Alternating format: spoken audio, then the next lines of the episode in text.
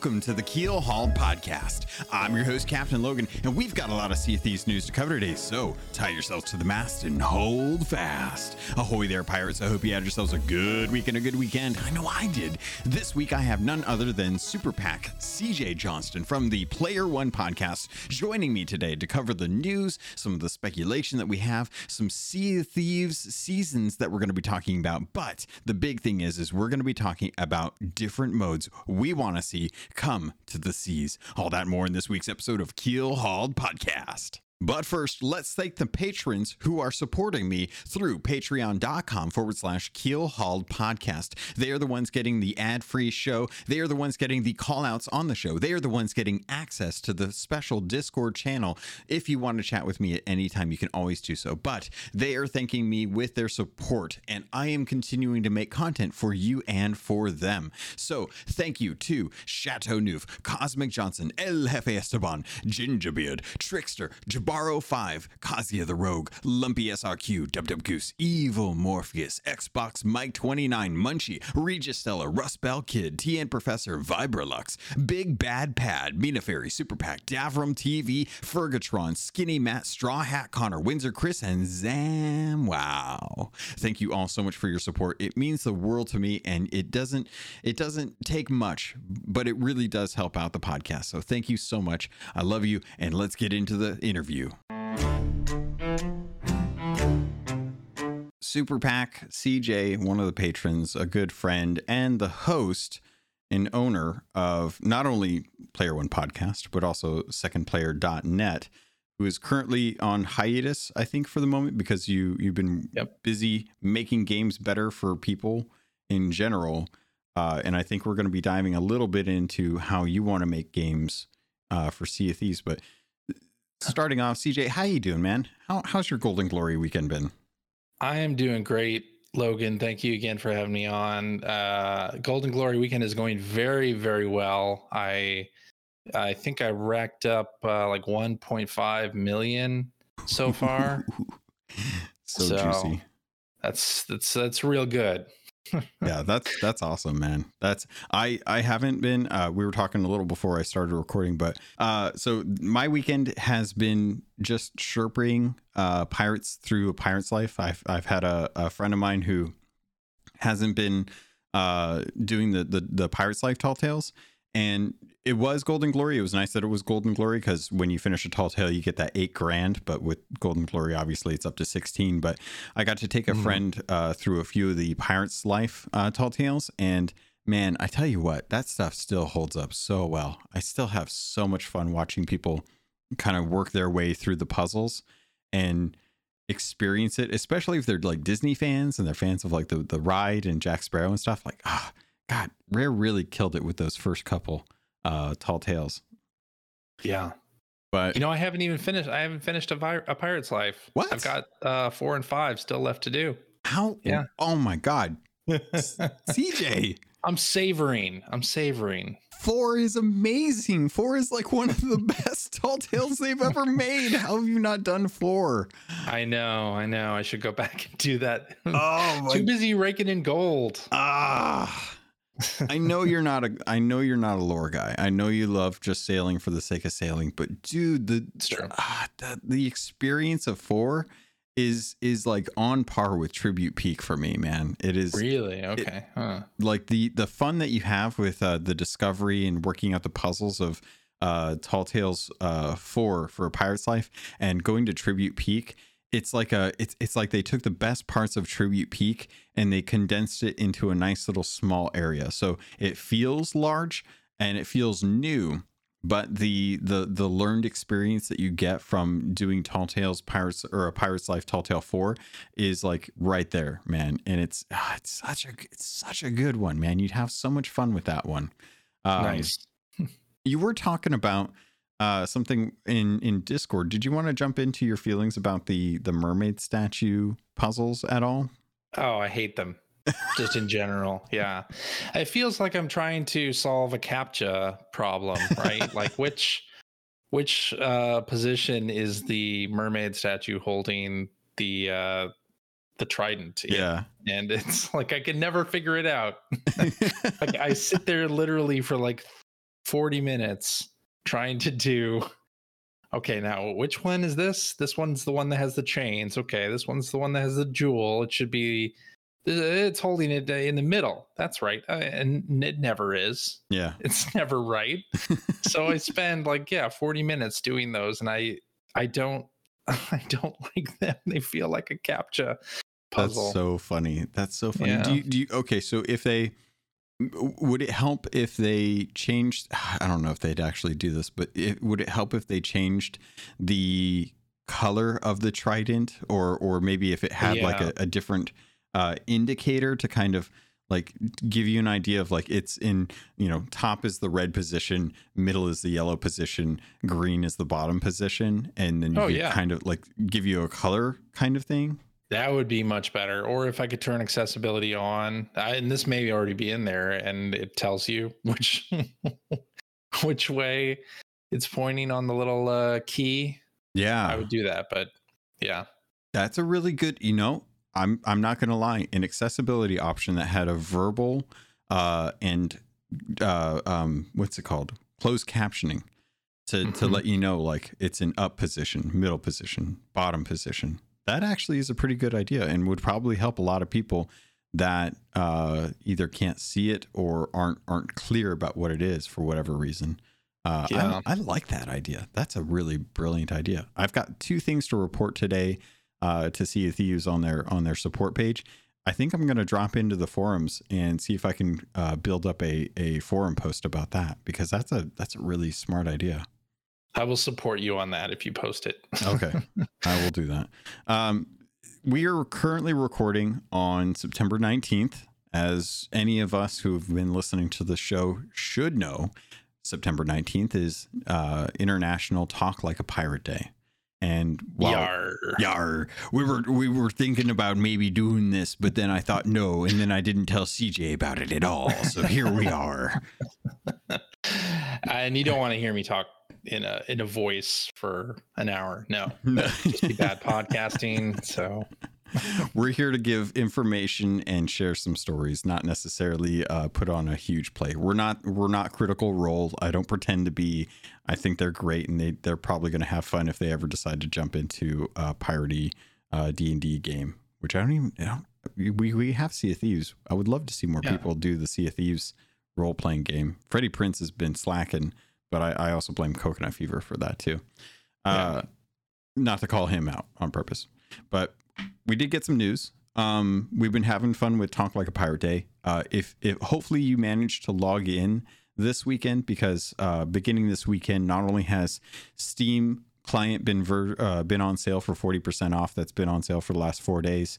Uh, ends on the twentieth, unfortunately. So hopefully by the time you've listened to this, you've been ahead of the game and been able to uh, uh, get the sale if you want to have the Steam client version uh, on hand if you need it for whatever reason. Also, if you log into the game during this weekend, uh, there was a free emote uh, during the Golden Glory weekend that it would be the uh, accepting awards emote, which is just kind of you holding a small little plaque that is, uh, or not a plaque, but kind of a little stand, and it has one of the masks from the uh, Reaper's hideout. That is those ones that are on the wall, and you just kind of hold it out like a little Oscar uh, award, and it's cute. I'm not sure. it's kind of that's weird amazing. yeah it looks great it's it's it's adorable i don't know why they decided to do the award acceptance emote on talk like a pirate day it seems like this would be a great thing for like a geoff keighley game awards event where they showcase like a new new thing and that anyone watching the game awards or like the dice awards would get access to this emote like am i i- is it crazy Right. that it's like today and not like on a on on a, a day where we actually have like game awards or anything Yeah, it is a little strange. Yeah, they should have timed that better. Maybe they're just prepping for when they uh, win best ongoing game, there you go uh, which should be soon here, right? yeah yeah i mean it's uh the end of the year november is usually when geoff keighley does his awards and stuff i'm sure it's going to be a really interesting game awards this year because we've had Yeah, such a, a weird grouping of games. I don't even know at this point what what I would consider game of the year. But yeah, best ongoing, it's going to be tough because No Man's Sky decided to drop this huge settlement update, and I really, I. I'm, I keep looking at them, and I'm like, man, what, what the heck? But we had a Pirate's Life too. We had Jack Sparrow with Pirates of the Caribbean. Like, if we don't win with having a huge Disney IP added to the game and a huge content update, I don't, I don't know what we have to do at this point because this has been the biggest update that Sea Thieves has had ever. Right. So we had the emote. Hopefully, folks got it. You've been playing this weekend for Golden Glory, but that's not everything that we got. We also got the Comixology update where we had a brand new uh, Sea of Thieves number three Origins uh, for the Champion of Souls. Um, I know you're not huge into lore, but have you dipped into any of those comics or do they have any interest for you? Not at all, Logan. It's so surprising. so surprising. yeah. Um, so for fans, if you if you want, I'll let you know. Head over to comixology.com, uh, search Sea of Thieves or Champion of Souls. Uh, you'll see it. It's for free. You can add it to your account. You can read through it. Uh, I'll probably be diving more into that in another episode Uh, because I've got some friends coming on. I think in October we're going to get together and talk about some of the lore and some other things. But we also got some news that season four for Sea of Thieves is not here. If if you're wondering, it's it's coming September 23rd. Uh, so CJ, this is this is a little weird because it feels like we had a a steady cadence. We knew when each of the seasons was going to end. We knew when each of the seasons was going to begin. And then Pirates Life came out and it felt like we were getting a shorter season 2. Am I crazy on that? Do you remember if we if we got the full season 2 cuz I feel like we had 2 weeks earlier than it should have been. Uh, I'm having trouble remembering. Cuz I remember uh Pirates Life came out I think it was on the 19th of June that it came out. And now Uh, now we're getting uh so in season 4 is coming out on the 23rd. So it feels like it's a little Oh. bit longer. Pirates Life was June 20 something, wasn't it? I don't know. I'm going to look it up now because that's what good podcasters do. we waste time on the podcast vamping so Googling. we can Google this stuff and find out exactly when it's coming out. Let's see. Announcement trailer, three months. Thanks, YouTube. That's that's exactly what I June 22nd. June Oh. 22nd. Yeah, I knew it started with a two. Wow. So we we actually pretty much are on the on the precipice of the full the full uh, season. I guess I should have figured that out sooner. Okay. I am surprised that we're getting it on a Thursday instead of a Wednesday. really? Doesn't it normally start on a Wednesday? Yeah, it does technically because they usually Mm. do uh, maintenance on Wednesdays, and Yeah. then it's usually available. So that's Yep. interesting. Hmm. Are you looking forward to the the teases that they've put out? We've been seeing a lot of uh, a lot of stuff about the ocean and some songs. It feels like we're getting back into sirens, and then we got a trailer uh, on the 16th that is essentially them kind of showing like underwater structures. So Yeah. we got a, a new trailer. How are you feeling about the the season's season four teaser? I think it sounds amazing. Uh, all that new, it looked like new loot Yeah, types there. Um, so that was interesting. And, uh, you know, going under, under the sea is going to be great. Please, no more mermaid statues that I have to figure out. just make someone else do it. Make No. some Oh, make okay, someone I'll- else. Maybe I'll have to do that. Yeah. Be like, all right, you guys do Logan this. will play and you'll do that. You'll do that part. That works for me. I, I would I will be happy to to to take take care of the mermaid statues. You just have to fend off all the other things that are killing us.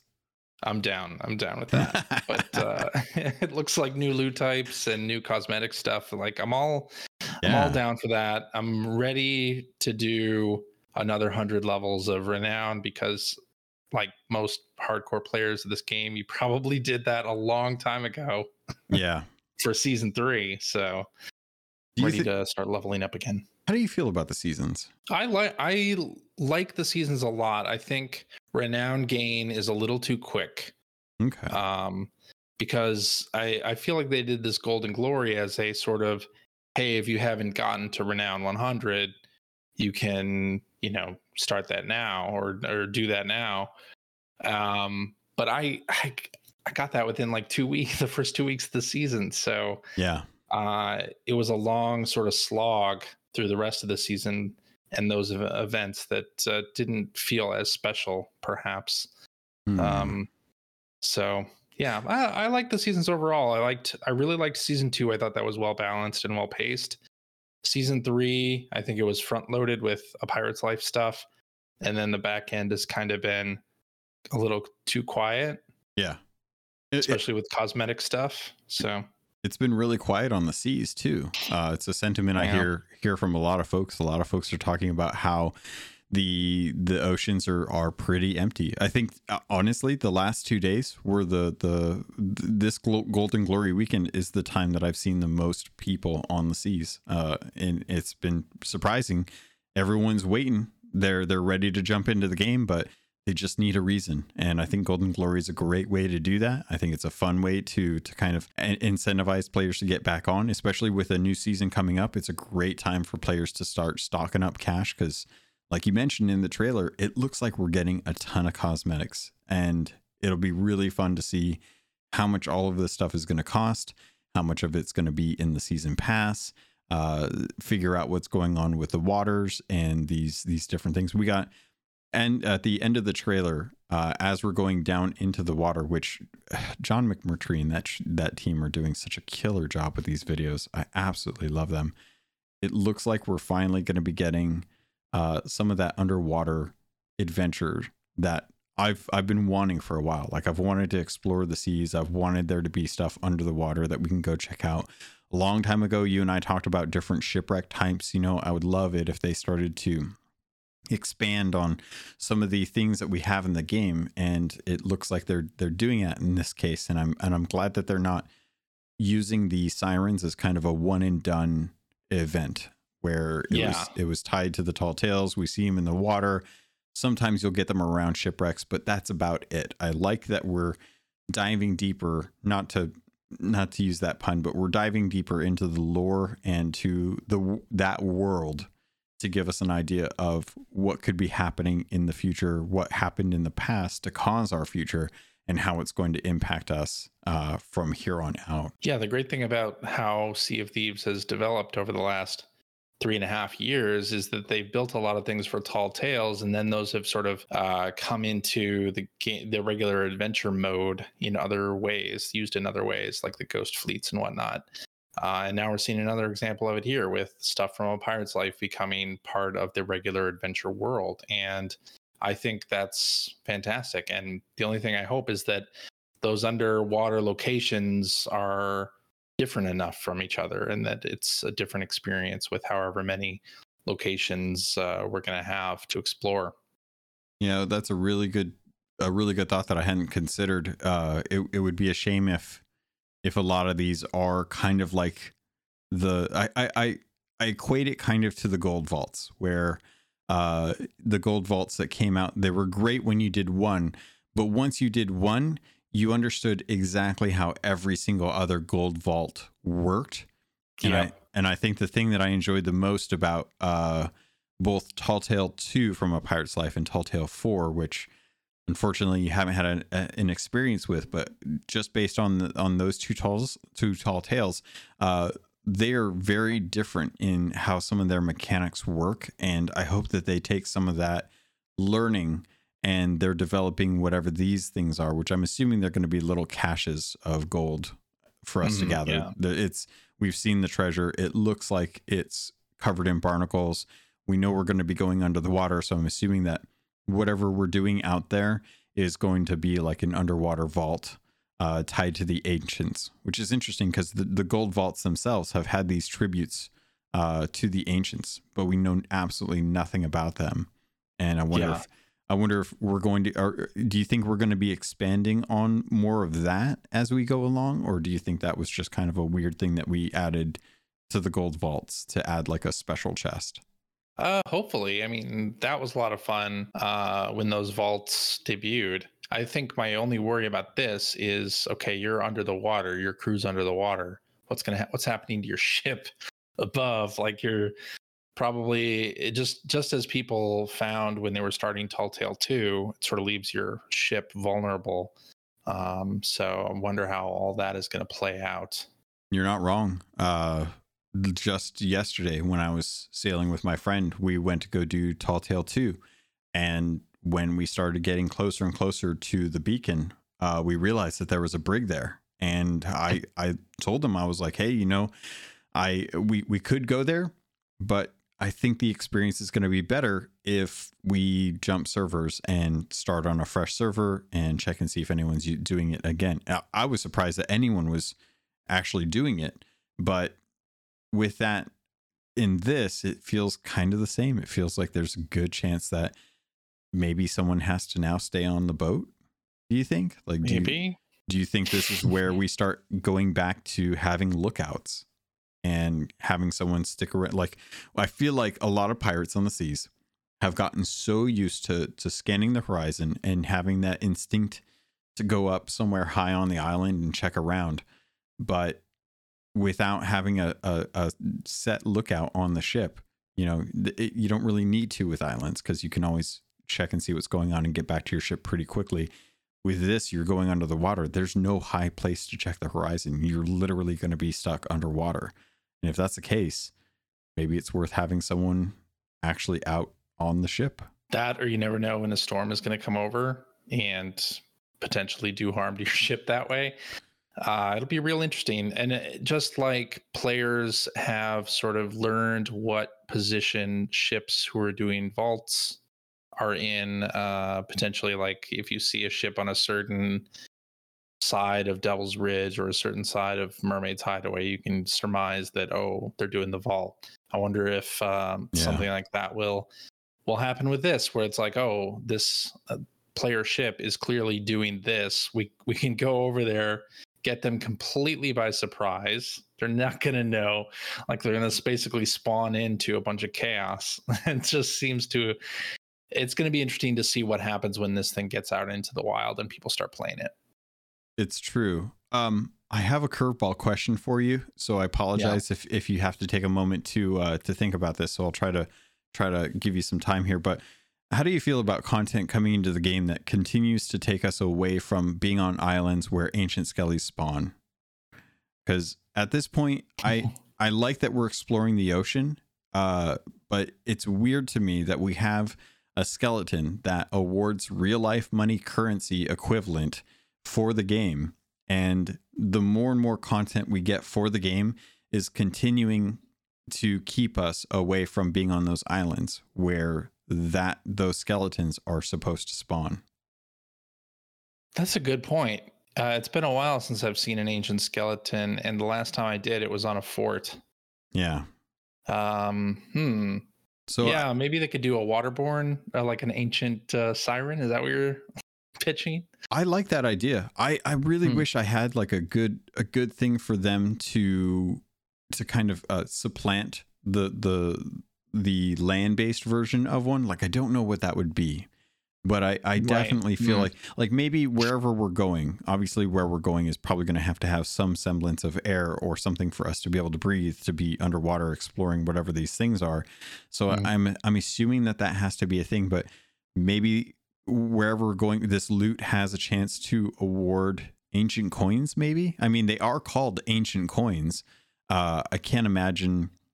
I can't imagine that would be just for the sake of having a name attached to uh, a currency. I mean, they could have called them anything. They didn't have to call them ancient coins. But being that we're going underwater and there's big statues of ancient people I mean, maybe there's a chance that wherever wherever we're going has a has a chance for one of these skeletons to to show up down there, and maybe we don't have to fight it. Maybe we just collect the ancient coins, but it's a chance of. I don't know.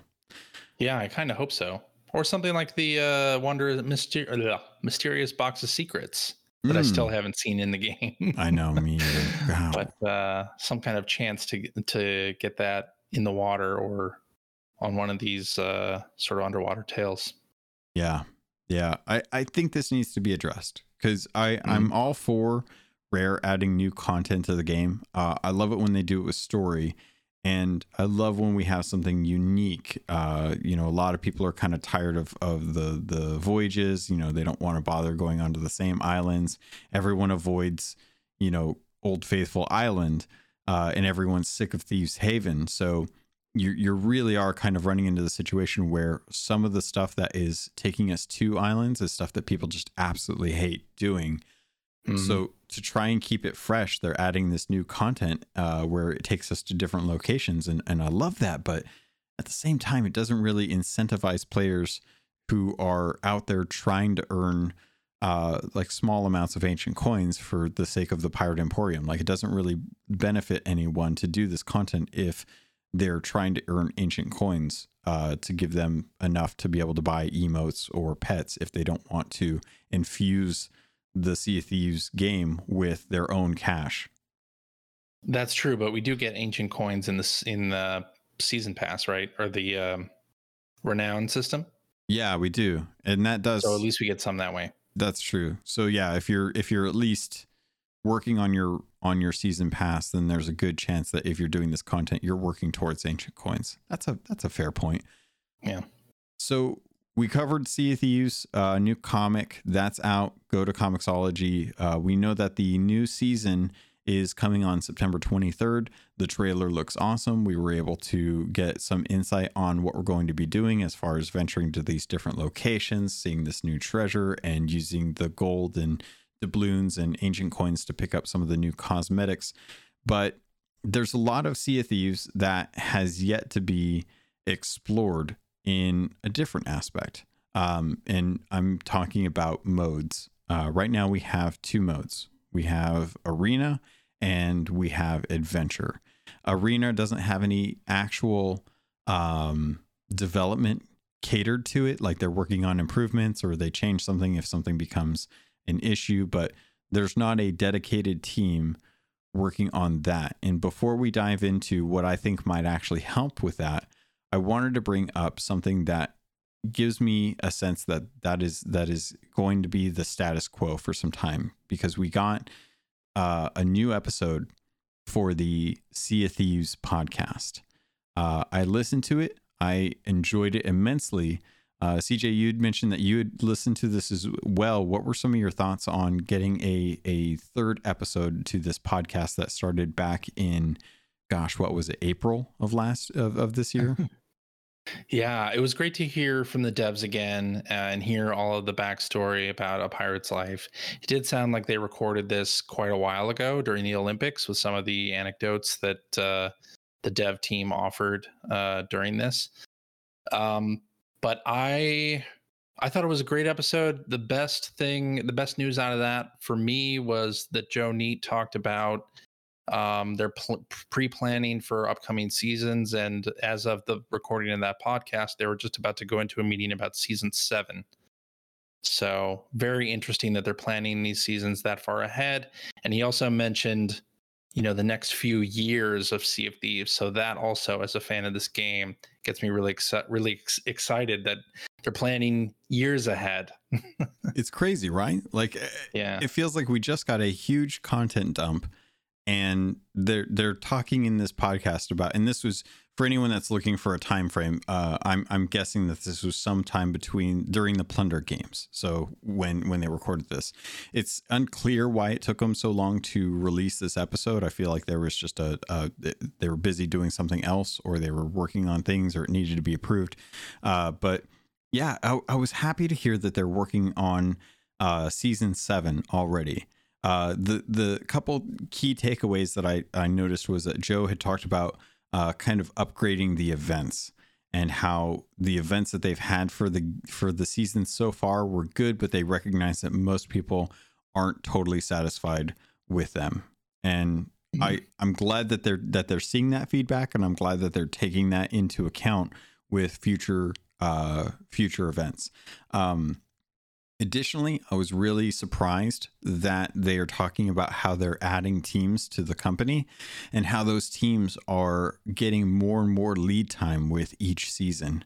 Because uh, I, I think, had it not been for A Pirate's Life and how much work that they were putting into that, I think there would have been more content coming to Adventure uh, that would have been for each of the seasons. And I think that maybe the reason the first couple seasons were light is because they were really, really kind of testing, working hard, long nights on getting a Pirate's Life polished for release in season three. Do you think that's mm-hmm. about right? That sounds right to me. Yeah.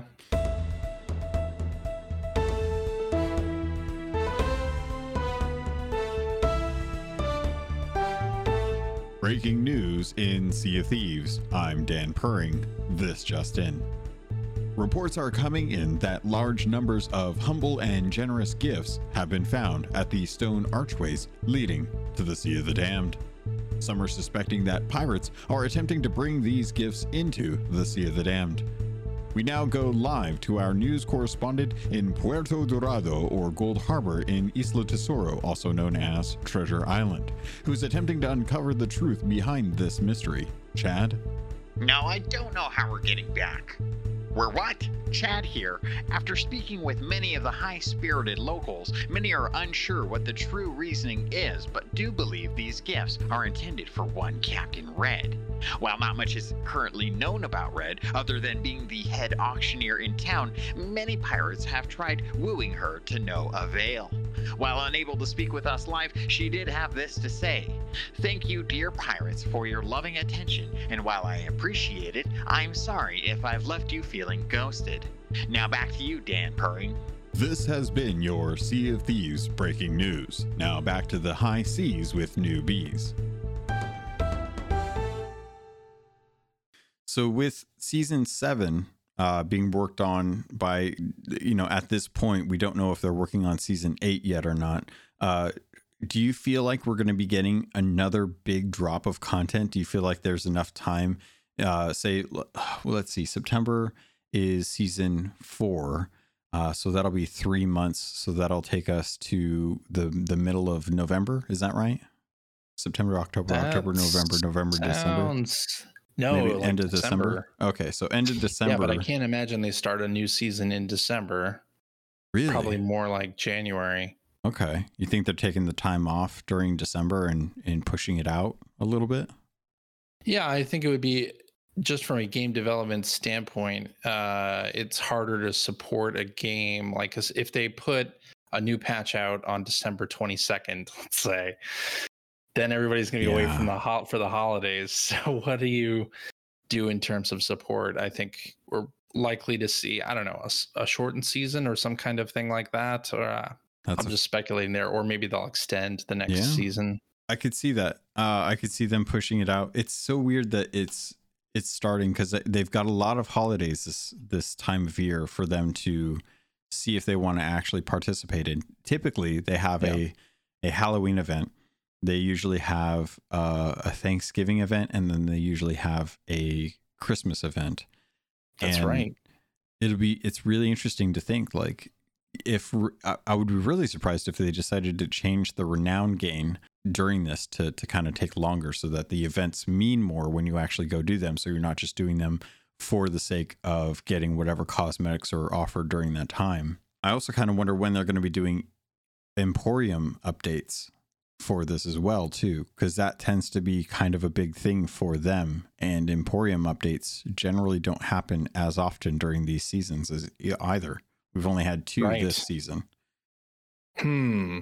Yeah so I wonder when, when they're going to be doing that because I can't imagine that they're going to go uh, uh, like a like with just two updates. I would be very surprised if they decided to do one update that introduced the content that is coming in for the beginning of season four, and then not add anything for Halloween in the Emporium, mm-hmm. and they just had it all for adventure mode. And then maybe like one update in December or November that would encompass the the Thanksgiving and Christmas holiday season? Possibly. So... Yeah, this is the first. I mean, this is the first year they've done. We will have had seasons during this sort of busy time when Sea of Thieves had previously added stuff for the bilge rats and then the sort of gilded missions that come in December. So it'll be interesting how they handle all that this time. Yeah. Yeah, and if you and if you listen to the podcast, you you probably heard Goldilocks uh, on on from Twitter, who's one of uh, uh, the actual uh, devs who worked on a Pirate's Life, um, having him tackle the uh, the season four and season five, that was kind of kind of his thing. So George Orton, uh, who I remember is uh, just Goldilocks on on Twitter, um, he's actually kind of developing see most of season four and season five. So most of his content's going to be out now and starting at what I would assume is probably close to the beginning of the year. And Mhm. season five, if if you're right, say say season five starts at the beginning of January, that means it will end uh, around March, uh, if not April. And that would be right around the time that we would be finding out if there's going to be like an anniversary update. That's true. Yeah. So he's got quite a bit on his plate as a senior designer. And I'm and I'm really interested to see like how he tackles this because not only has he got Halloween, Thanksgiving, uh, Christmas, potentially New Year's. I don't think like last year we had the uh, Grogmanay stuff that came Oh, in. right. So I don't know if we're going to be doing anything like that to celebrate Grogmanay uh, or Hogmanay, uh, as the actual holiday is called, uh, and as well as potentially the fourth anniversary of the game coming to this Ah. to season five. It's just it's absolutely insane the amount of content that is potentially coming on. So you know hopefully hopefully he's he's got a clear idea of what he wants he's got a lot of really good teams supporting him in this uh, but this is probably going to be the busiest time for them and hopefully they don't end up having to crunch Ahoy there, pirates. This is the ad for this episode, and I did want to let you know if you wanted to avoid these and just get a regular filler, you can head over to Patreon. There's a special feed just for patrons that get the ad free version. If you want to keep listening, though, I can't say I blame you because this week I want to let you know about Loot Crate and getting 15% off of most crates and crate subscriptions when you use the link and code Robots Radio in the show notes. Also, you can head over to audiobooks.com, get your first three audiobooks for free, and that can include any two VIP books. Or use the affiliate link for Green Man Gaming. If you're a PC gamer you'd like to save money on games, it's one of the benefit of being a PC gamer. Head over to Green Man Gaming. You can get codes for Steam, Epic, any of the different stores that they have deals going on. They have deals going on all the time. And if you plan on buying there, please consider using our affiliate link. All of that goes straight to me through the network. Thank you all so much for everything that you do to support this podcast. It means the world to me, and I continue to try and improve the quality and content for you. With that, pirates, let's get back to the show.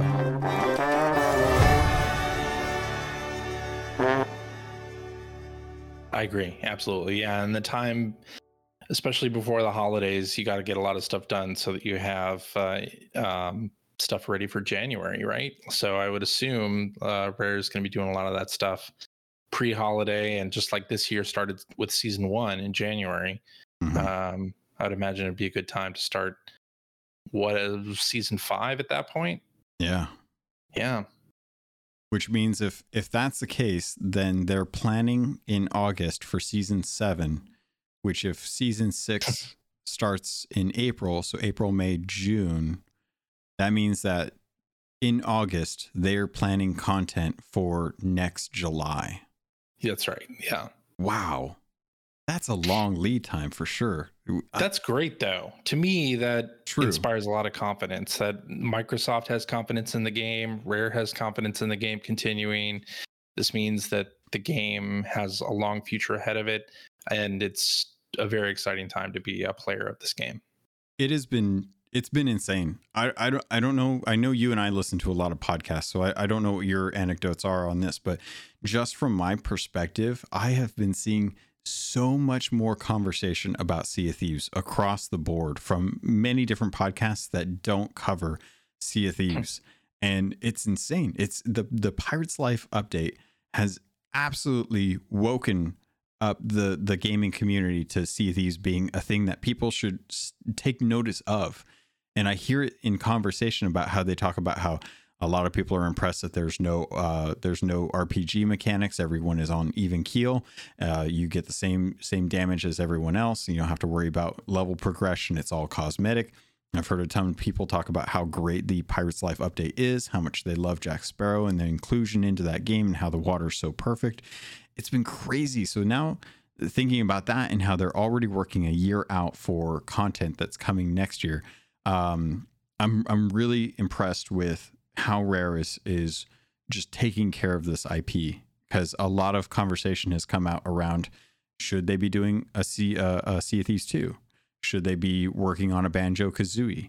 Uh, you know what what can um, what can Rare do with Eternals and is Eternals going to be or not Eternals uh, Everwild um, if if that's going to be the the Sea of Thieves two for for the studio now that they have all of this experience. Do you what are what are kind of your thoughts on on how Sea of Thieves is perceived by the public? Like, have you been seeing any of this from your perspective? I've definitely been seeing a lot more positive comments, a lot of more, a lot more people coming to try the game with the Pirates of the Caribbean stuff, uh, which has been great. You, you, know, around launch, there were so many comments about how there's nothing to do in the game. There's no point. now you don't hear that anymore, and you, no. you, I do see a lot of people on message boards and Reddit, uh, you know, trying the game for the first time and coming away with uh, with positive experiences, and that's good. Yeah. Um, so yeah, I'm it's amazing that this game that didn't do very well on Metacritic is still kicking three and a half years later and really no signs of stopping. Yeah, it's it's been great. I think the team has shown their their love, their passion for it. Um, the, this episode, I really wish that they, they were able to get these episodes out sooner.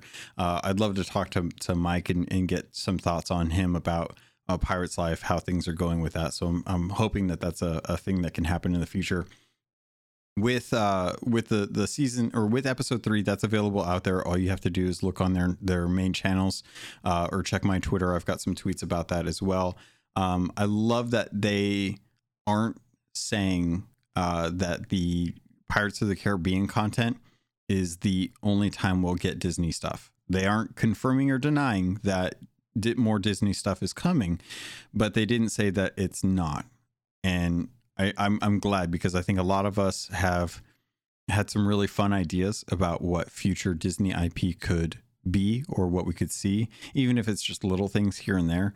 Uh, from your perspective, um, with you sailing like with your daughter and stuff, is this something where you've started to to see her interest with uh, Disney IP coming to Sea of Thieves, or or have you wanted any different IP from Disney to be put into the lore for for Sea of Thieves or into the game? I mean, I think it'd be fantastic if we got some Peter Pan stuff or um, some Monkey Island stuff, some more obvious Monkey Island stuff. Yeah. Because uh, there already are some references uh, in Pirate's Life. But um, the fact that they said they had options in their contract with Disney to do future things, whether that's more Pirates of the Caribbean or other Disney licenses, other Disney properties, I think uh, that's fantastic. You know, hopefully that this uh, expansion has done well both for Rare and for Disney in terms of you know getting Pirates of the Caribbean back out there. Yeah, uh, my daughter is is now a big fan of the Pirates of the Caribbean films because she's seen them because of A Pirate's Life. Uh, so I'm I'm excited about that for sure. Or any other pirate based IPs that want to come to the game, I'm fine with that too. Is there one that you can think of that that you'd want to see coming in? I know a lot of people are big fans of uh, Assassin's Creed Black Flag. Do you think that there'd ever be a chance where Ubisoft would be willing to work with Rare? I doubt it. Yeah. Just because Ubisoft has their own, has Skull and Bones that's are still around, so True. Yeah, that's that's a fair comparison, and that is that is something that's still being worked on. I know I've heard rumblings that that we're going to be hearing about that soon, but uh, mm you know, it's still, I think it's still a bit out, but I'm, I'm glad that they're still building on that. I would love to see what a uh, Black Flag or no, what, oh God, Skull and Bones. Black Sails? Uh, uh, Skull and Bone, or sorry, I, I was mixing up my IPs there. I would love to see Black Flag come to uh, uh, Sea of Thieves. That would be amazing. Um, that would be awesome. Especially with uh, uh, Captain Flint voicing the actual audiobook. Oh, man, I would love that. Uh, but I, I, was thinking with Skull and Bones, I would love to see what a Skull and Bones looks like after four years of Sea of Thieves being on the market. Uh, given mm. that, hmm. that, they were they were actually gunning for the pirate uh, pirate game to to the end all be all for pirate games uh, when they were both coming out at relatively the same time. they pushed out and then have subsequently been furthering development on it. But I'd love to know if they are planning on like a campaign with it now. Yeah, I'm curious about that too. Because yeah, around that time when Sea of Thieves came out originally and then Black or now, Skull and now Bones. I'm I'm now I'm so confused. sorry. Skull and Bones uh, was announced. Uh, people were like, "Oh, well, I was disappointed in Sea of Thieves. Maybe Skull and Bones will be the, the pirate game that I want." Uh, meanwhile, Sea of Thieves has become the pirate game a lot of people wanted, and while Skull and Bones is wait, did I say that right? Yeah. While Skull and Bones is still in development. Yeah. Okay. These pirate IPs, man, it's it's uh it's so funny. Um yeah, I would I would love to see Skull and Bones uh deliver on what I think a lot of fans of more gritty realism uh wanted from a pirate game that Black Flag had uh but didn't didn't make the entirety of that game. They did a good job with the Assassin's Creed game as itself, but a lot of people love the sailing and, and going around and doing piratey stuff in there, and I think they just wanted more of that. So it'll it'll be interesting to see how that goes. Um, Yeah. Speaking of of Skull and Bones, Skull and Bones was was predominantly a PvP based game. They didn't have any story. It wasn't based on the lore. It was just they wanted to have a shooty shooty uh, with pirates and yars. Um, we were talking a little bit ago about different modes in Sea of Thieves and Arena. Uh, you came to me with an idea, and I I really like this idea. But you came to me with an idea for a different mode in Sea of Thieves. So, give me the pitch on what you think would be a good mode for for Sea of Thieves. Sure. I think we uh we had been playing Ghost of Tsushima Legends, which Yeah. is a sort of offshoot of Ghost of Tsushima that's only multiplayer and has uh different progression than the main game. And we mainly played the horde mode in that. And uh, you know, back when Arena was first announced, the team had said, you know, the reason for it is sort of that on-demand pirate action, right? They wanted to get you right in the thick of things right away and get that sort of Sea of Thieves experience in a 20 minute chunk. And for a little while, I think it worked until people showed up and decided they didn't want to do the digs or didn't want to do anything but PvP Yeah, in that mode. So uh, we when we were playing Ghost of Tsushima Legends and playing this horde mode, I thought like this could be fun in Sea of Thieves, you know, because we're jumping from point to point right. defeating enemies. Um, this could be like imagine if this was in Sea of Thieves. What would that look like? you you you pretty much did the thing that that always happens when you're a big fan of something. You look at something else and you're like, God, that's really fun. I wish it were in the game that I play all the time. exactly. Right. yeah. but not just that. I mean, I think uh, there's a lot of opportunity there because there are players who just want PvP or there are players who just want PvE. And how can you potentially create something in Sea of Thieves that would satisfy both audiences there and still give them that Sea of Thieves experience in a 20 minute chunk? And that's another thing that I think the game sort of struggles at is giving you that experience in a 20 minute, in a short chunk. Oftentimes, many of us end up saying, "Oh, you know, I'll play for a little bit," and then like six hours later, look at the time. oh my god! yeah, you're you're not wrong on that. Uh, that is that is definitely been the the biggest pain point for me with Sea of Thieves is when I sail, I always want to sail either super short, really casual. Don't commit to anything. Don't start up a vault. Don't go for for uh, commendations or anything like that. Just go around, look for different skeletons, kill them, get the small uh, voyage out of that, and then work. Uh, you know, go turn in what little bit of treasure I managed to scrounge up and work on like a, a meg or a skeleton ship. And I'm not a fan of Arena uh, because they they took the mode, the version of it that I liked, and they got rid of it. They didn't just put it into a different mode. They completely killed that mode and and scrubbed it down into a smaller experience. And as a as a result of that, the emphasis of fighting on the ships has been completely nullified. People just fight on the island. They don't do anything with the actual chest because it's just one chest. And I just I, I miss that desire uh, for playing Sea of Thieves in a short amount of time, as frantic as it is, but going around to different islands, either attacking ships or trying to dig up as many chests as you can and turn them in, or sinking a, a ship that has all the chests and then grabbing those and trying to turn those in while defending it. And it lent itself to different types of players coming together for a shorter amount of time and and being able to really emphasize how much fun you can have even if you're not a sole PvPer. Like it's good to have PvPers with you, but if you're a PvE player, you still have a point on the ship. And I'm I'm bummed that arena has been relegated to TDM. So yeah. What you're suggesting is something that we had a lot of fun with, which was a horde mode. And I love the idea of Sea of Thieves uh, having a horde mode. Um, so I put together a, a small little doc document that kind of brings up some of the main things that I think would be interesting about a horde mode, like how it would look in Sea of Thieves. So I was thinking uh, right now we have the Ashen Lords.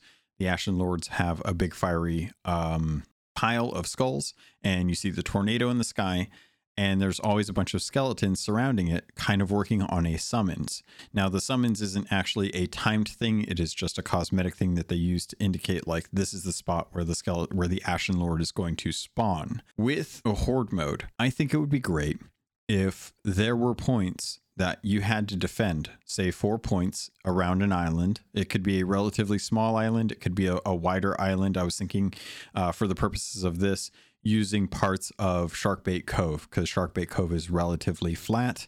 Uh, there is some water in between areas, but you you definitely have a lot of areas that you can set things up. Especially the inner circle has four islands that I think would be perfect points because there's something in the middle that kind of connects them all. And having different skeleton points, these little ritual skull piles in and around the island that will constantly summon skeletons um, at different points. And when we were playing Ghost of Tsushima Legends, there were four, four points on a beach. And you, or no, were there four or were there five? I think there might have been. Uh, I think there were three. Were there three? We had the. It was beach, beach, the ship, uh, the ship, and then also the uh, camp. Okay, so three points. So maybe four is too much. Maybe maybe you could just get away with three points, but hmm each point had an an encircled area and you had to defeat the enemies that were trying to invade those circles. And if you weren't present they would be on the point and they would start to capture it. And the more they captured it the less health you gained uh, or or could have, and and it kind of accelerated that. So you had to go and split up, or either work together to try and cycle from point to point to point and you always had to try and clear out those areas to make sure that you didn't lose those points because it was it was dangerous. If you did you weren't going to have as much health you weren't going to be able to earn as much experience and they would reset after a boss phase. So i was thinking with a horde mode for sea of thieves if you had different points on the island that were these skull piles and the way that we have uh, skeleton forts that every time there's a wave a group of new skeletons tends to spawn up and we just go and kill the skeletons but it doesn't really matter where they are. They always just try to funnel funnel to you sometimes one at a time sometimes all at once sometimes with kegs. Uh, but how do you feel so far with with where i'm at with this horde mode? I think this is good. I think uh, and i i thought about it a little bit differently than you but um similar So if you if you had to change uh, any anything that we've kind of covered so far, what what do you think would be a, a, a another way of going about it? Um, what I had was three capture points on outposts. So the these the horde mode would take place on outposts instead of islands, uh, just to have um, different locations that are easily traversed. People know the layouts of those pretty well, and you'd have three points that would have flags. Uh, at first, the flags are flying your colors, and if skellies get to them and start their sort of ritual thing, like with the skull pile, they can lower your flag and raise theirs. And the idea would be to defend uh, the outpost. Ooh, I really like this because I'll be honest, this was something that I thought Cursed Sails was going to be back in year one. So I, I'm, right. I'm all for this. I love this idea. That's great. Um, Let's do some stuff on the outposts. that would be fun. Okay, so uh, question then: Do you think that this would be something that would be an adventure, or would you want this as a separate mode that just happens to take place on on outposts? Separate mode. Yeah Okay. like we were sort of talking about with uh ghost of tsushima legends. It's a separate game completely. Yeah. uh it has its own different vibe when whereas i think some of the locations are shared. Um but yeah i would have this be separate. And it'd be nice to have something to raise sea dogs uh xp with uh that isn't arena. Yeah.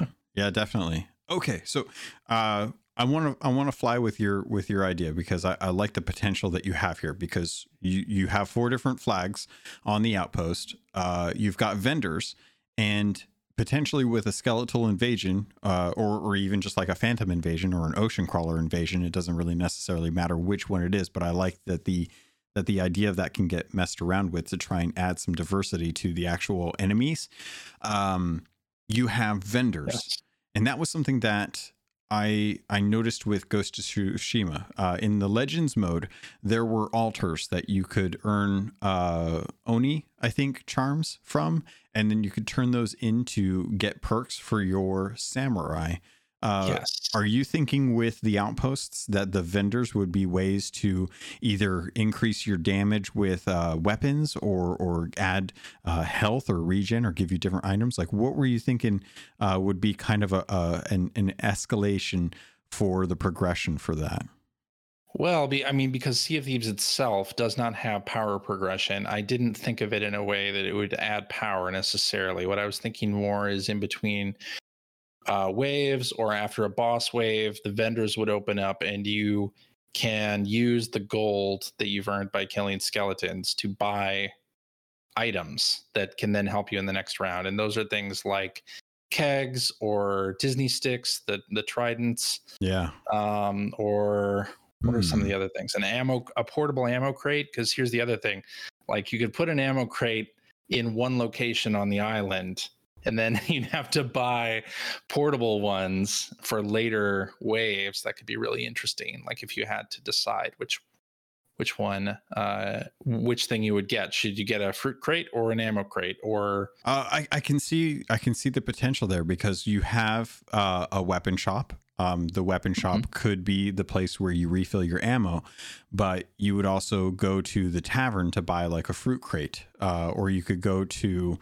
Um, oh, it'd be it'd be interesting to see if you could build up anything that would actually act as like a, a fortification. Like it'd be really interesting if you could uh, find a way to repair a cannon, and that cannon is, is pointed in a direction that would help defend it. But the way that you had to build it was you would have to actually buy uh, a a wood crate and then repair the cannon. Uh, and then repair a wheel connected to it to be able to turn it, maybe something like yes, that. Mm, exactly, exactly. I like that. I like that. Exactly, Logan. And not only for defending points with that cannon, but also traversal around the island. Oh, yeah, that's true because you can use those as well too. That's a really Yes. good idea. Nice. That could be really fun, right? Yeah, yeah, I could definitely Uh, see that. So you've got four points. Uh, the vendors open up between waves. Um, when I was thinking about this, I was figuring like a 15 wave horde mode is is pretty par for the co- course for for most modes that I've played, uh, Yep. unless you're going like unlimited, which I think would be really interesting. But I was thinking every five levels, you could have a different type of boss type. And I was thinking level five, you'd start off easy, you'd get one skeletal lord. Level 10, you would get a flame lord. Uh, and then level 15 would be a gold hoarder. And each Mhm. of those would, uh, like with the captains having maps you can go around, we already can dig on outposts. So that's already set there.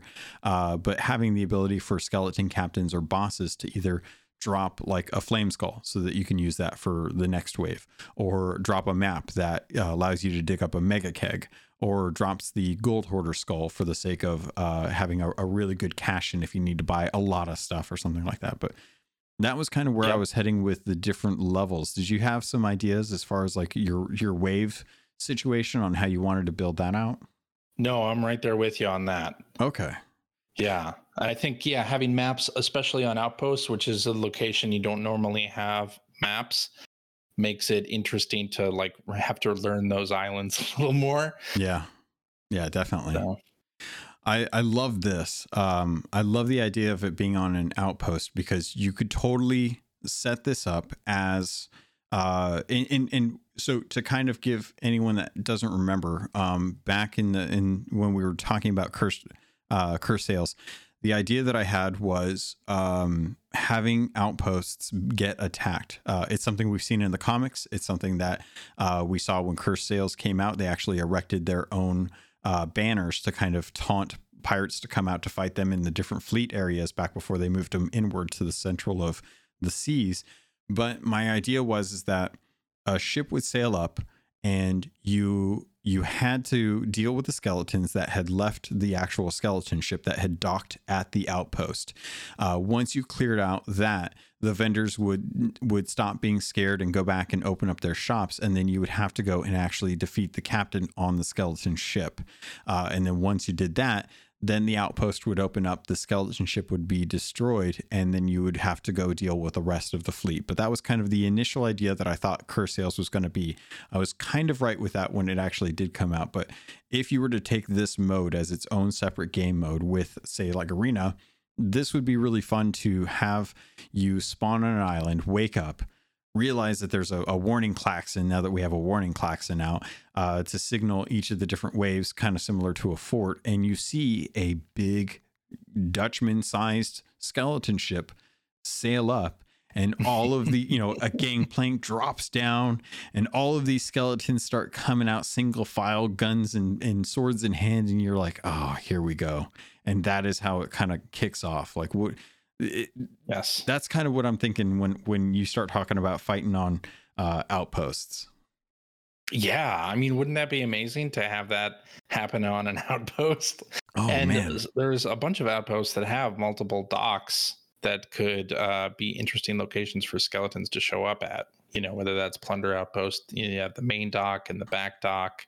You have Daggertooth, which has you know an a, array of different locations that skeleton ships could pull up too. Hundred percent. Golden Sands is, is, a great one. It's it's very wide yeah. and has multiple docks as well too. That'd be a great way to to kind of push and pull pirates from different points as well too. You've got a skeleton. And Even if you go to Golden Sands, there is one skeleton ship every time that is so bold. He just strolls right up to that dock and and just just about drops anchor uh, before turning off. You could definitely have uh, different points on Golden Sands Outpost that allow for ships to come in, dock, skeletons wander off and start filtering through the rest of the outpost. And you are having to actually go from place to place to place and having the ability to purchase resources uh, from the vendors between waves and then move those resources out like getting you know being able to purchase a rowboat and then use a rowboat to stock a bunch of kegs to swim or to row over to the other side of the outpost so that you can unload them quicker than trying to run a keg all the way across the the golden sands blog post because there's a ship coming in.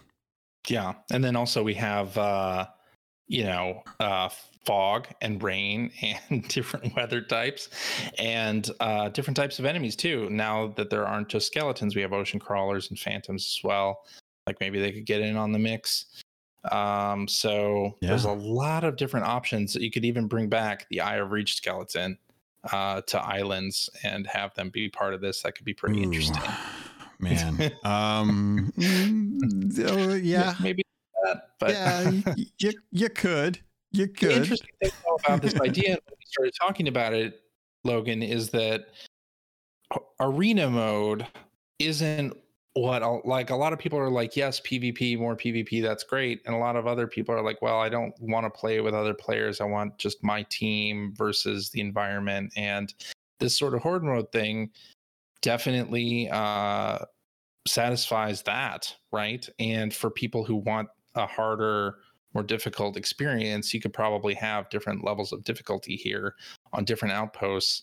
You know, if it's Ancient Spire and one of the points is up top, like it's going to be real hard to defend that. Like you're going to have to really coordinate with your team, and it could be just a really interesting uh, thing to to watch too. Yeah, to watch players to take on. Now, you're we're we're talking about a horde mode right now, which is going to satisfy uh, a large portion of a community that want a PVE only version of the game. Uh, Mhm. I I could very easily see this being something that is is tied to uh, multiple teams working against each other um, with a PvP mode. Like, say you are a defending crew and you have three teams, three teams of pirates. Um, there's uh, uh, two attacking and one defending. And Mhm. you can kind of have that pusher pull where, or maybe even just two teams where it's two teams of four, and you've got two pirates that spawn on one ship and two pirates that spawn on another ship on the opposite side of an outpost. And you have to deal with them uh, coming in and trying to take points, and you, as a team of four, have to try and defend those points, and you have to try and like sneak around, and you have the three different points to try and capture. Um, I think of Destiny a lot when I think of like Control because you have uh, teams of I think it's either four or six, and it it all comes down to who's able to kind of try and push the different teams into different groups while you capture those points. Do you think something like that has has a like is there room for for playing around with that idea uh, with this setup? I think so. I thought of something different for PvP. Really? what do you got? I thought of uh, basically a, a mode that would set you and another team uh, around a skeleton fort. And it would be a sort of king of the hill type mode where the hill would move to different locations on the skeleton fort. And you'd have to Mm. control that area I do love that idea. team. I, I and it like would that. move. So it, it wouldn't be as easy as the hill is in the center of the fort and you have to get there. Be like, oh, suddenly it moved to the beach. So now you have to deal with that. And the other team could get the upper hand in that. Um, so yeah, I sort of thought it as uh, two teams. One starts north of the fort, the other starts on a ship south of the fort. You sail up and see what happens from there. So have it start in the middle per se, and then after a certain amount of time, it shifts to a different location, and then hopefully pirates have killed each other, and there's a staggering in how many people. Kind of like um, I think Overwatch has modes kind of like this, where it's a push and pull with the map, and and the map is mirrored. Uh, sea Thieves not so much because it's wonky, and I'm I'm kind of okay with that, but it definitely feels like two teams come together in the middle, and then as the actual uh, match progresses, you start to shift locations. That's really cool. I like I like Yeah. that idea. That that's something. I how do you feel about the idea of um uh something I've never let go of, which is the the idea of a, a point control with the beacons, where you have multiple beacons Mm. and you have to light them, douse them, uh, and the more time that you have yours lit, uh, the the the more points you earn, and you have multiple crews coming at it, and each one has their own flame. Yeah, I like that. What if it was a movable thing? So the beacons aren't movable on those islands. What Mhm. if it was a movable thing? Or like maybe it's the cursed captain skull that you need to uh keep as part of your crew, right? And you had let's say four crews going around Crooks Hollow, and you have to uh defend basically this movable thing that uh it's could get taken by another team at any time and held on to and it's all about the amount of time that you hold on to the thing You know what that reminds me of? Um, I can't remember if it, I I think it's Skull Ball in yeah it's halo Halo, but the skull talks and it constantly yelling, "Hey, I'm over Yes. here." exactly yeah it wouldn't be a quiet thing it would be talking and Oh yelling my so you'd hear where it was Please, because there's no radar you wouldn't be Yeah. necessarily be able to see so yeah, it's Yeah. all location based. God, rare. Mhm. If if there was ever an opportunity for you to capitalize on Halo Infinite coming out, please, when they release Forge mode, put in your own forged mode and make an arena mode that is literally just Skullball with the cursed Yeah. captain. And Yeah. heck, even just just take that portion, just take uh Sailor's Grave town and make that the make that the place, you know? It's all it's already set up, like it's already done. You don't even have to make a new mode. You just have to take that, yeah cut it out, you know, make it into its own little mode and and have the cursed captain do his thing and then you've got different crews coming in. God, that would be hilarious. I would love That would be that could be really funny, and especially in uh, Sea of Thieves, like when you're holding treasure, you're slower already, and I think that that was the thing in Halo, if I remember correctly. Mhm. Yeah. Um, and then the other thing, so going back to Ghost of Tsushima Legends, they have a rivals mode that pits two teams against each other. Thinking about how that could be done in Sea of Thieves, let's say you take two islands that are about the same size and give two crews basically missions to do on those islands and race against each other. So you'd have treasure maps, you'd have uh, some Order of Souls stuff, and maybe some other th- things like running around the island, uh, like delivery type things. Um, you could pair up some of the islands like Hmm. Plunder, Plunder Valley and Discovery Ridge that are within view distance of each other, where the status of what the other team is doing could be shown by a cloud uh, in the sky. So Ooh. you you would know that they're on their second wave or their second they've started their second round of maps. And I- then there are other island pairs like Cannon Cove and Lone Cove or Lookout Point and Booty Isle or Crooks Hollow and Devil's Ridge where it's like you can see those island locations from the other one, but there is also no fear that another crew is, could swim over and interrupt. Like you're really just racing. It's a PVE race type of thing. So there's there's yeah okay so you're talking in ghost of tsushima this is uh, anyone that's been playing destiny is familiar with a gambit mode where gambit mode is you do uh, it's a race for pve and they have an opportunity for invaders. Uh, destiny or no excuse me ghost of tsushima doesn't have that invasion aspect of it but i actually think that sea of thieves might be good for that. I think sea of thieves has an Mhm. opportunity because we do have uh, rowboats and we do have um, revive abil- uh, uh, ability I I think this would be perfect for a a pirate legend theme, and it's Mm. Athena's race. You've got Ooh. dark adventurers versus pirate lords, and you've got the two separate pirate legends uh, in their in their own theme, and they are pitted against each other. But it's whoever can get through the Athena on one island the fastest. Whether you're doing digs, riddles, you have to grab animals and you have to deliver them to a ship that's passing by or a ship that's docked. And once they're delivered, they leave and you take care of the merchant stuff. And it Yep. educates people that are familiar with the Athena voyages that are, are so defunct at the moment that, that people are screaming for a revision for that mode. But if you take that, you stick it all on one island, you pit a crew against another crew on a different island, and they have to do that against time Mm-hmm.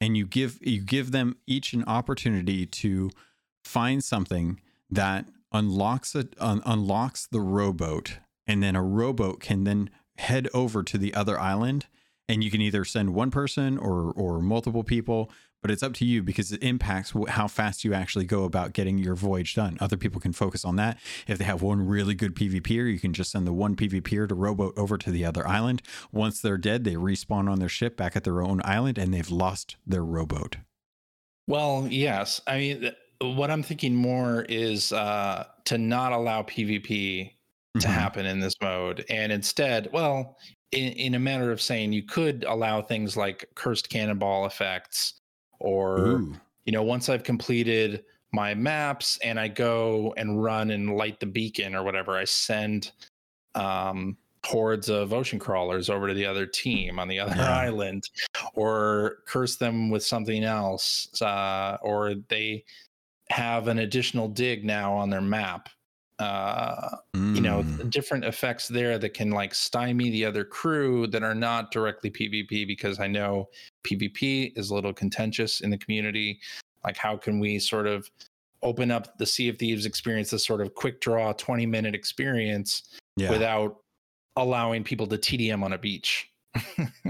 how do you how do you feel about um like it- uh, so so I like the idea of when you when you complete an objective you can you can uh make it harder for the other team. Um i'm thinking like having a a, a cursed relic that when you put on like an effigy what it does is the next time someone goes to work on a skeleton captain voyage that skeleton captain is uh, turned into a skeleton lord and then they have to compete compete against a skeleton lord that is isn't necessarily as powerful as like an actual skeleton lord but definitely Yeah. harder than a in a normal skeleton captain. Uh and and you also run into a situation where um say like if you if you find like a cursed gold hoarder coin you can put the cursed gold hoarder coin into an altar. And what that does is it curses the next map that uh, one of the other teams has to dig up. So the next time they dig it up instead of finding the thing that they need it turns into a message in a bottle and then you're added you're asked to to do another dig and you have to try and find that different thing Yes, exactly that type of thing. Where it's a race and it's going to take you, you know, 20 minutes or whatever against another team, but you're not going to, yeah, you're not going to get bothered by PvP stuff while doing it. yeah Everything is sort of at your own pace uh, with your just your own crew versus skeletons or other enemies that may spawn on that island.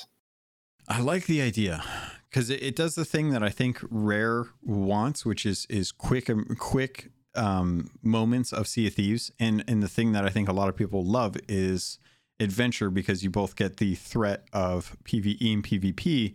Um, I love the idea that there would be a potential for modes that cater to uh, focusing on the PVE nature while still having an overall PvP aspect, like the the Gambit mode or the the the uh, Ghost of Tsushima mode that you're talking about, where you're racing against another PVE crew, is is so interesting to me because I, I love the sense of that competition, but it is a, it is a different type of competition. It's something that uh, World of Warcraft has actually really embraced. In fact, I would say that World of Warcraft has actually embraced it because they realized that a lot of the community love running dungeons in uh, World of Warcraft, but due to the level progression and the affixes that they have, these mythic plus dungeons that they have uh, are very sought after high tier gear. And watching teams who know who know those dungeons really well can run them really well.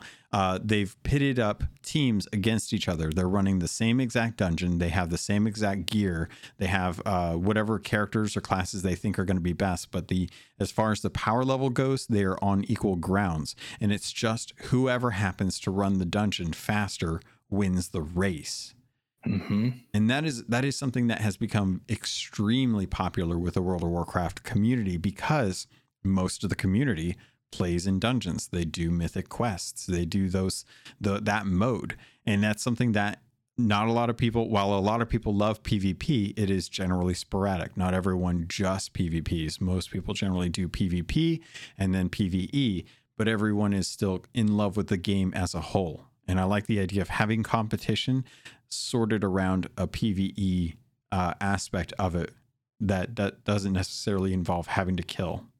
Yeah.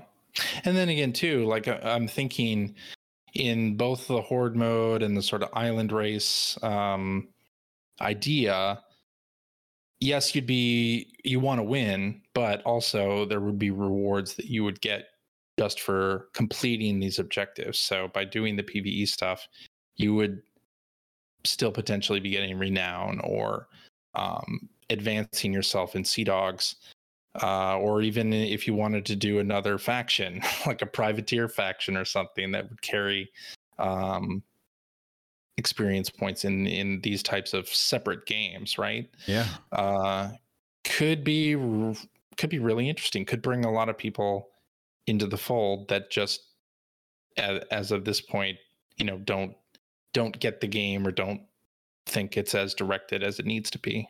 Yeah. There's there's potential with with having an open sandbox. And I love the idea of everyone being able to find uh, their own little niche of of what they like about the game and then honing in on that. So many people do art. So many people uh, love doing hordes of, of gold. Some people love doing the PvP aspect of it.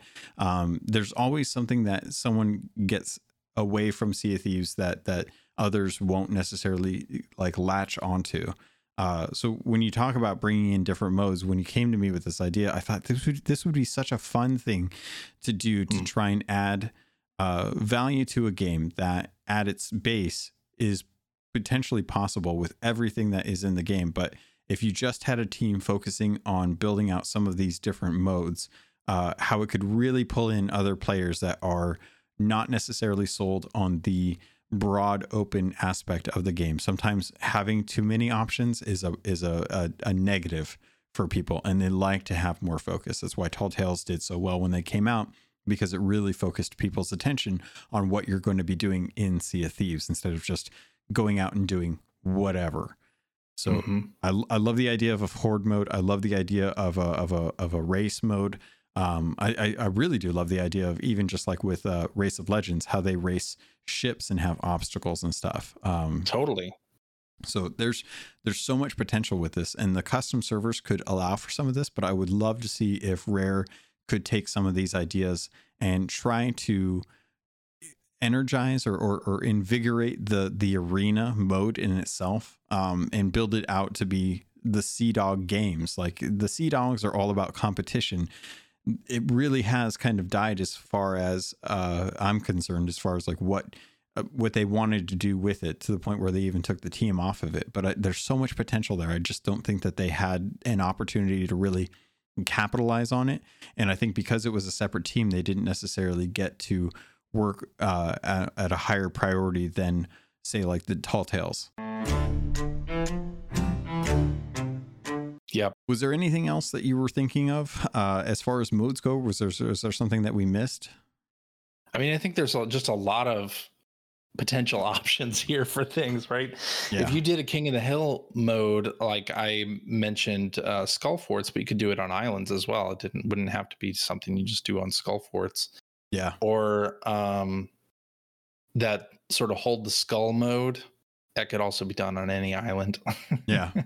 uh, I'd love could to be a lot of see. fun. I, I would I would love to see like the the King of the Hill mode move to islands that are large that a lot of players aren't familiar with. So if Mhm. if you did King of the Hill, you could do uh Old Faithful Isle, and yes. a lot of people hate that, but I, I promise you, you spend enough time on an island, you're gonna learn it. You're gonna be Yes. really familiar with it, and then it's not gonna be so scary when they come out in season five with an entire event that is solely based around doing stuff on Old Faithful Isle, and you'll thank me in the in the long run because you had Yeah. to spend hours there working on this new mode because you had so much fun with King of the Hill. hmm Or up the ante and have it take place on a Devil's Roar Island. Ooh, where there's a vol- potential volcano going off and geysers and things like there's there's so much in this game that could be capitalized on in uh multiplayer modes uh that are sort of snippet experiences of the regular adventure mode Yeah. And I and I, I agree with you. I think the key here is uh keeping it to those little snippets, stuff that is fun to do. If you lose, it doesn't hurt so much. You can you to to the point where you don't want to do it again, but you want to jump back in because it felt like it was a short enough commitment that you know it's just it's that one more BR match. It's that one more Yeah. jump back in and, and play it again. It doesn't have to be an hour long sale. It doesn't have to be a three hour long tour uh, you can have those smaller experiences and still get a, a fresh feeling of of what it's like to play in Sea of Thieves and enjoy it. Yep. But in something like a horde mode or an island race mode, uh, you're not dealing with other players that are just want to TDM on the beach. You could potentially like really bond with a crew of open crew strangers Yeah, in that type of thing, right? yeah, yeah. And it, it- I even like the idea of having just a straight death match.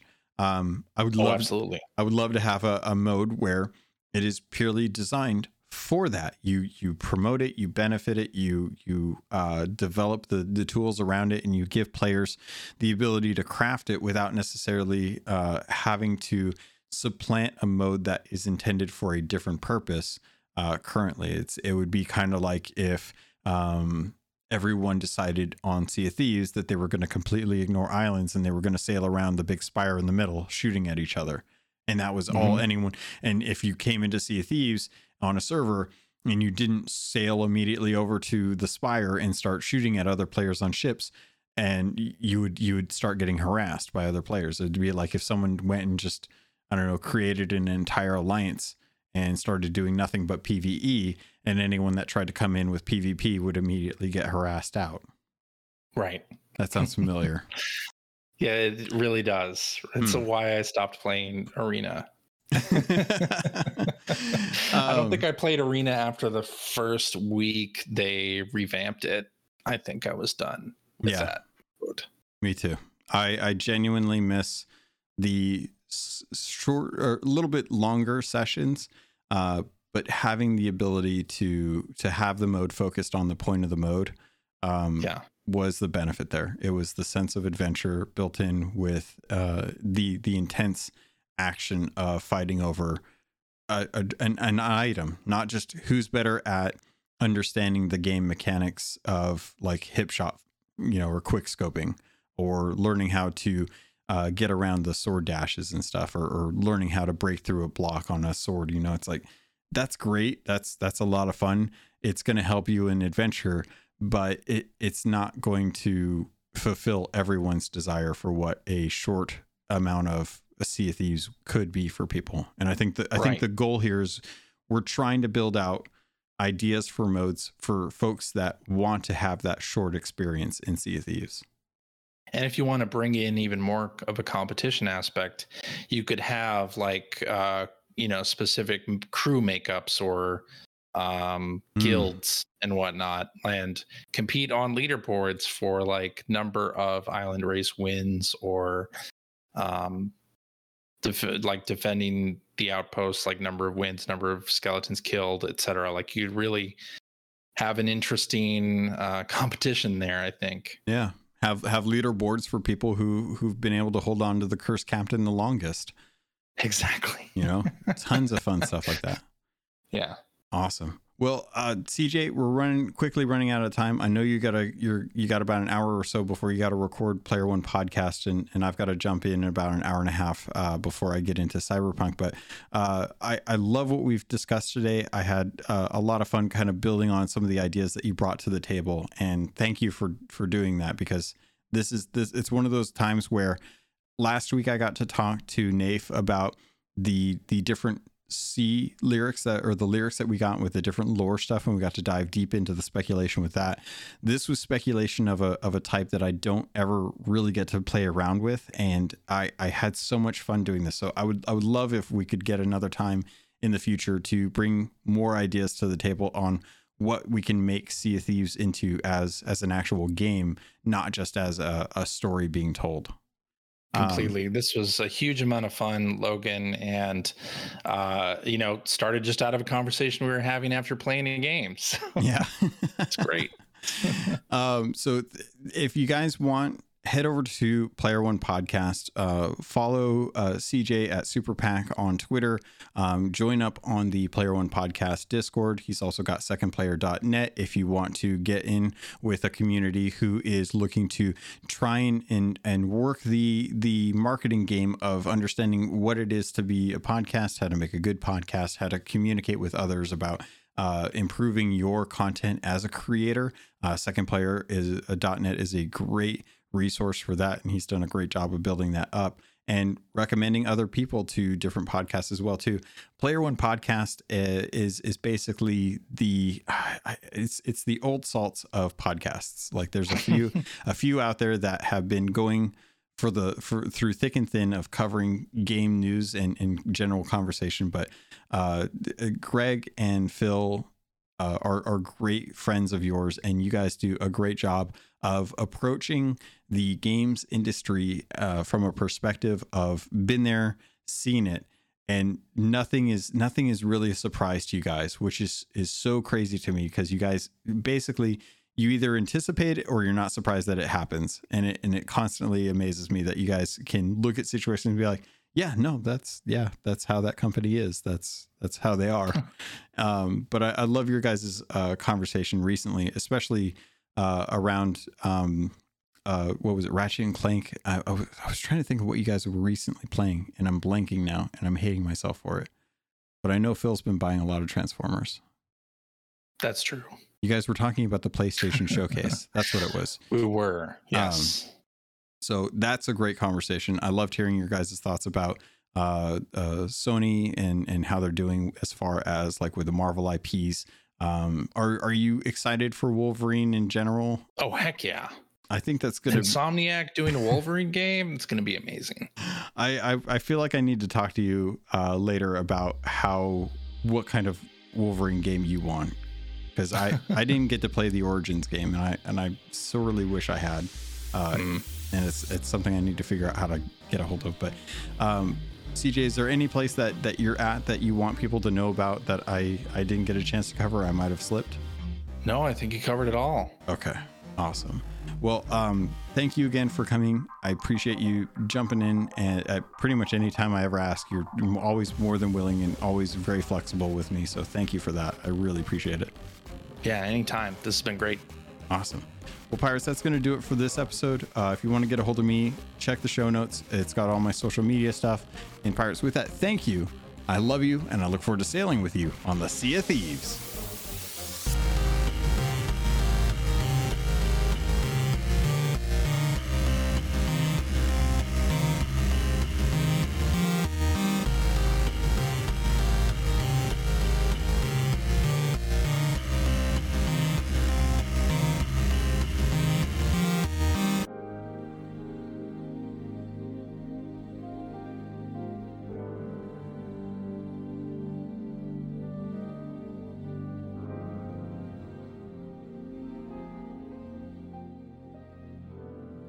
Record button, and we shall. Do it.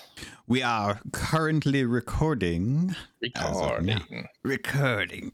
Yes, we are recording. Oh no. Weird- Flameheart. No. Is it, it was like a weird mix between Emperor Palpatine and a Skex, and I didn't know where I was going with it. You've been listening to a Robots Radio podcast. Smart shows for interesting people. Check out all the shows at robotsradio.net. Hey Simone, Yes, Chad. what would you say is your favorite bad movie? Oh, where would I start? But probably at zombie strippers. Oh yeah, which we've actually done on our podcast, Fresh Tomatoes, the movie podcast. This is a podcast where we take some of the worst movies ever created, and even some of those movies that you might have thought were brilliant, but still got a bad critic score, and we say nice things about them because you know what? Someone put the effort in, so we're gonna be there fighting in their corner. Absolutely, Chad. Even if the movie was total garbage, there are some makeup artists that gave it their all, and we're here to recognize that. Exactly. And with really fun themes every week, such as National Treasure Week, Weddings Week, uh, movies with Jeremy Irons and dragons in them.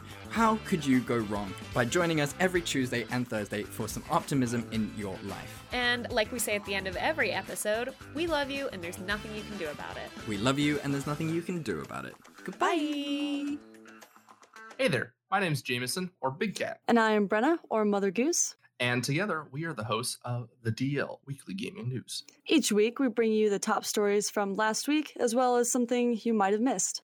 Our goal is to start a conversation about what's going on in the world of gaming. And every week, we have a special guest join us in the chat room, where we discuss a different gaming related topic and learn more about our guests in the 60 second download. And if that isn't enough, we also have Slim Jims. So come and hang out with us every week and join in on the conversation. Good luck and have fun, everybody. And remember, keep your goose loose.